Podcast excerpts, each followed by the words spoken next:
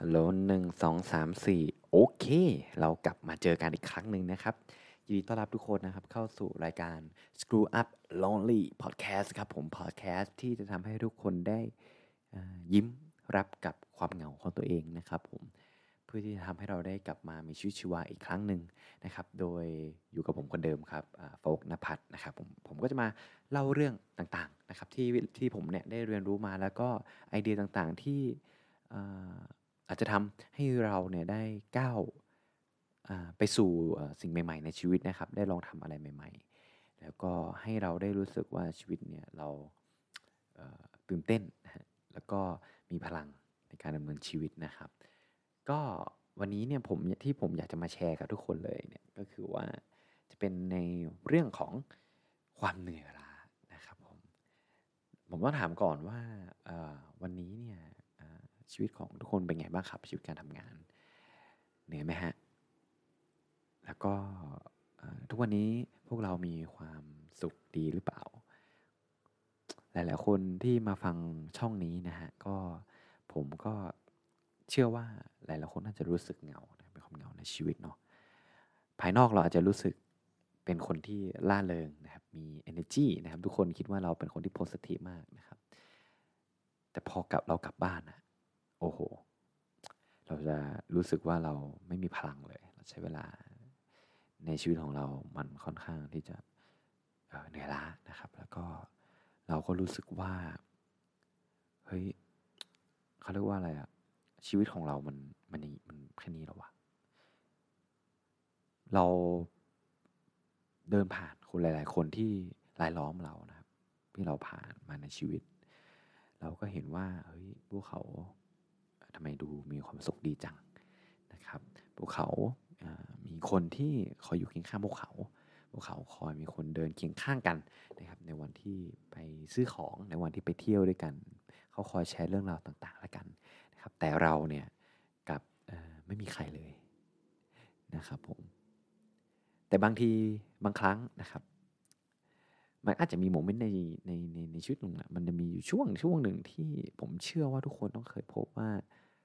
เอาจริงถ้าเรามองดีๆอะมองลึกๆ เรายังเคยเจอคนที่ดีๆ ผ่านเข้ามาในชีวิตของเราถูกไหมครับ เราอาจจะเคยเจอกับคนที่เป็นคนที่ใจดีมากนะครับ มีใจเอื้อเฟื้อปุแผ่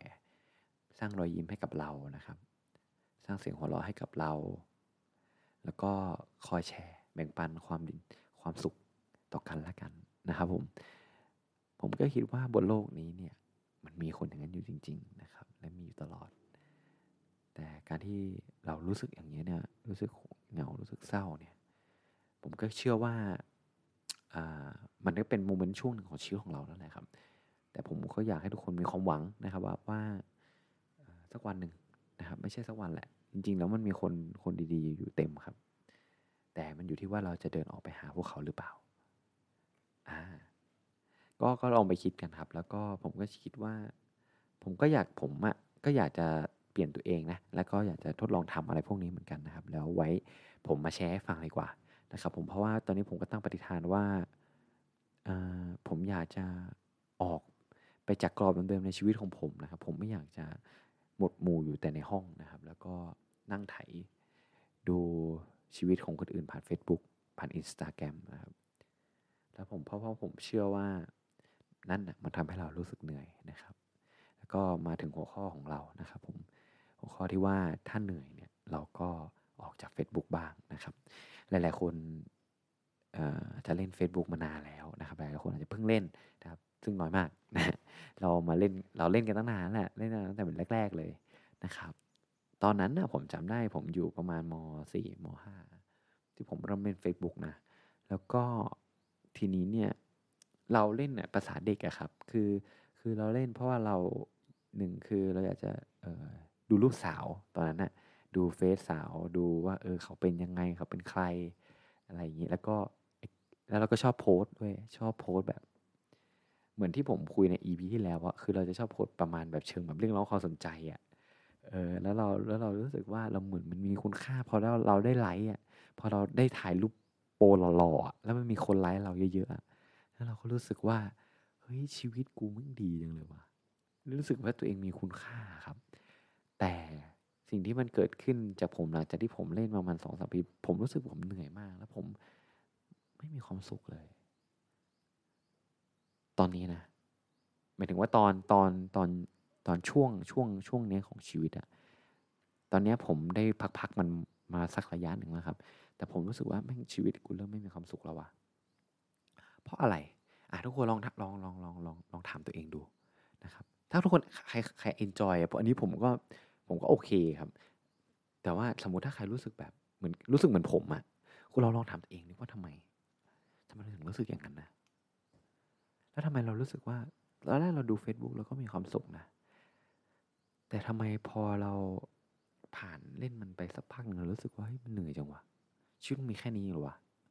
อันนี้เป็นคำพูดที่ผมพูดกับตัวเองครั้งหนึ่งนะ แล้วก็มันทำให้ผมตัดสินใจเลยว่าอะกูลบแอปออกเลยเออคือผมอะตกตะกอนได้ว่า ผมรู้สึกเหนื่อย ตรงที่ผมอะต้องเป็นเป็นธรรมชาติของผมอะคือ ผมไม่ชอบเปรียบเทียบตัวเองกับคนอื่นเว้ยแล้วผมก็ว่าเฮ้ยทำไมเรามันแย่อย่างนี้วะอันนั้นที่หนึ่งอันที่สองที่ผมรู้สึกเหนื่อย คือผมรู้สึกเหนื่อยกับเวลาที่ผมต้องใช้ไป แล้วพอเราใช้มันไปเสร็จเรากลับมามองกับตัวเองว่า เฮ้ยไอสิ่งที่กูต้องการในชีวิตมันไม่ใช่อย่างนี้นี่วะกูไม่อยากนั่งไถ Facebook ไปตลอดชีวิตหรอก กูไม่อยากนั่งถ่ายดูชีวิตของคนอื่น แล้วกูก็ยิ้ม โดยที่กูยังนั่งอยู่ในห้องแคบๆมืดๆแล้วก็ไม่มีความสุขกับชีวิต เราไม่อยากรู้สึกอย่างนั้นเลย ผมก็เลยตัดสินใจอย่างที่จะบอกทุกคนนะครับ ก็คือออกมันไปออกมันไปเลย ทุกคนเหนื่อยไหมฮะ กับการที่ใครหลาย ๆ คน เออเขาเรียกว่า ชอบเปรียบเทียบตัวเองกับคนอื่น หรือว่าทุกคนเหนื่อยไหมกับการที่เราชอบว่าตัวเองว่าทำไมกูไม่มีเหมือนเขาวะทำไมกูไม่ดีอย่างเขาวะำไมกูไม่มีอย่างงู้นทำไมไม่ไม่มีอย่างนี้ อิจฉาเขาจังเลย หรือว่าทุกคนเหนื่อยไหมครับ กับการที่เราต้องมานั่งใช้เวลาอันมีค่าของเราเนี่ยไปกับสื่อโซเชียลมีเดียที่เราก็ไม่รู้จริง ๆว่า พวกเขาเหล่านั้นนะเป็นตัวของพวกเขาจริง ๆ หรือเป็นสิ่งที่พวกเขาแค่โชว์เราอีกด้านหนึ่งในชีวิตของพวกเขาเท่านั้น ผมเชื่อว่าชีวิตของเรามันมีหลายมิติครับ แล้วก็ชีวิตของเรามันมีหลายแง่มุม แล้วก็อีกอย่างหนึ่งก็คือว่า ไม่มีใครอะที่จะต้องแชร์โพสโพสเฟซบุ๊กของตัวเอง กับสิ่งที่เรารู้สึกจริง ๆอะอาจจะมี แต่ผมก็คิดว่าก่อนที่คุณจะโพสอะไรไปสักอย่างคุณต้องกันกรองมาในระดับหนึ่งว่า โอเคแหละข้อความโค้ดประมาณเนี้ยเออดูดีละคุณเคยไหม ที่เราจะมาโพสเฟซบุ๊กแต่ละครั้งอะคุณต้องกันกรองมันแล้วกันกรองกันกรองอีกเหมือนเราเขียนหนังสือส่งอาจารย์อะไรอย่างเงี้ยเลยอะแล้วต้องมานั่งผมมาเป็นคือผมเวลาผมจะคิดโค้ดอะไรผมต้องคิดเออโค้ดอะไรที่มันดูคูลๆว่ะคำพูดอะไรที่มันดูเท่ๆว่ะคำพูดอะไรที่มันทำให้เรารู้สึกทำให้คนอ่านแล้วรู้สึกว่าเราแม่งเจ๋งอะรู้สึกดูดีอะซึ่งผมพอผมแล้วก็ ผลผลลัพธ์ที่มันได้คือการที่คนอื่นกดไลค์แล้วเรารู้สึกดีกับมันมาก เพราะว่าเราเฮ้ยเรามีคนชอบเราว่ะ แต่ถ้าคุณมองในความเป็นจริงคือ การกดไลค์มันเป็นแค่การที่พวกเขาเหล่านั้นน่ะเลื่อนเมาส์มาประมาณไม่เสี้ยววินาที แล้วก็มากดแค่ปุ่มปุ่มหนึ่งที่มันมีรูปนิ้วโป้งกึกเขาก็ไม่คิดอะไรอีกแล้ว จบเขาไปดูอย่างอื่น มันทำให้เราเราเราตกกับดักอะไรบางอย่างหรือเปล่าว่าเฮ้ย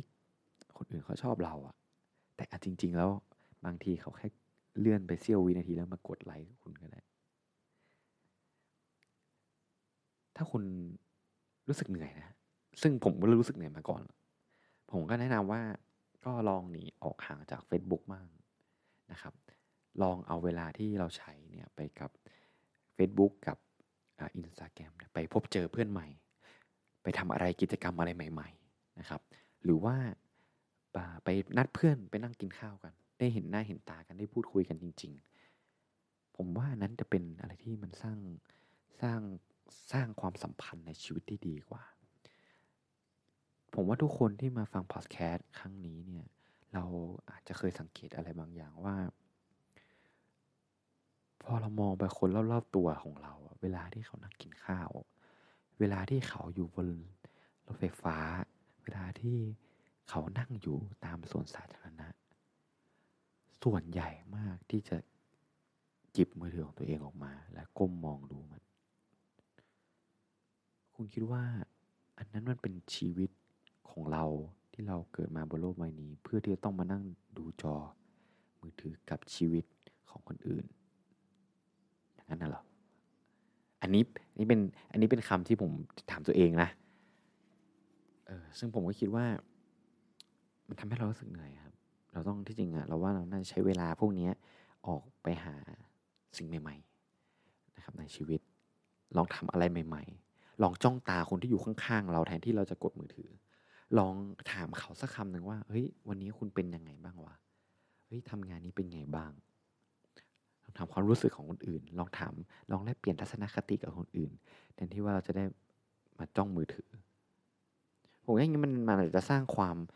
มันอาจจะสร้างแรงบันดาลใจอะไรบางอย่างก็ได้นะครับ แล้วก็หรืออาจจะสร้างพลังอะไรบางอย่างให้เกิดขึ้นมา เพราะว่าผมรู้สึกว่าถ้าเราใช้ชีวิตกับพวกนี้ไปเนี่ยมันเหนื่อยมากนะครับเพราะผมก็อยากให้ทุกคนได้ได้ลองนะได้ลองทำตามสิ่งใหม่ๆ แล้ววิธีล่ะ อ่าหลายคนบอกเอ้ยแล้วสุดสุดท้ายเราฉันทำมาวันหนึ่งสองวันสุดท้ายฉันก็กลับมาทำอย่างนี้เหมือนเดิมอยู่ดี ผมแนะนำนะ แล้วผมก็คิดว่ามัน work มากเลยนะ ที่ผมทำก็คือว่า ผมลบแอปเลยครับ ผมลบแอปทุกแอปเลย ลบแอป Facebook ลบ IG แต่จริงๆ IG ผมไม่เล่นอยู่แล้วล่ะ แล้วก็ลบพวก Twitter แล้วผมก็ปิด non non notification นะที่มันแจ้งเตือนทั้งหมดเลย ทุกแอปไม่เว้นแม้แต่ไลน์อ่าแล้วเราก็ตั้งเวลาว่า โอเค ถ้าฉันจะดู Facebook ฉันต้องเข้าอะไร browser Google Chrome แล้วก็ต้องพิมพ์อีเมลเอพิมพ์เว็บชื่อเว็บไซต์ แล้วก็ login ใหม่ ผมคิดว่าอันนี้มันจะทำให้เรารู้สึกว่ามันไม่จำเป็นกันแล้วอะมันรู้สึกยากละเหมือนในหนังสือ Anatomy Habit ที่ผมได้พูดไปเมื่อสองสามตอนที่แล้วครับว่าเฮ้ยที่ผมอ่านมันนะแล้วผมได้รู้ว่าเฮ้ยจริงๆแล้วการสร้างนิสัยอีกอย่างการที่เราจะลบนิสัยแย่ๆของเราก็คือว่าการทำให้นิสัยนั้นกลายเป็นสิ่งที่ยากนะครับการสิ่งที่ยากนั่นคืออะไรก็คือว่าทำให้รารู้สึกเหนื่อยที่เราต้องมาใช้กับไอ้พวกเนี้ยอย่าง Facebook ที่ผมบอกอะ คุณเพิ่มขั้นตอนให้มันยากขึ้นอะในการที่เข้าถึงพวกนั้นอะอันนั้นแหละครับ มันทำให้เราสึก พอเรามี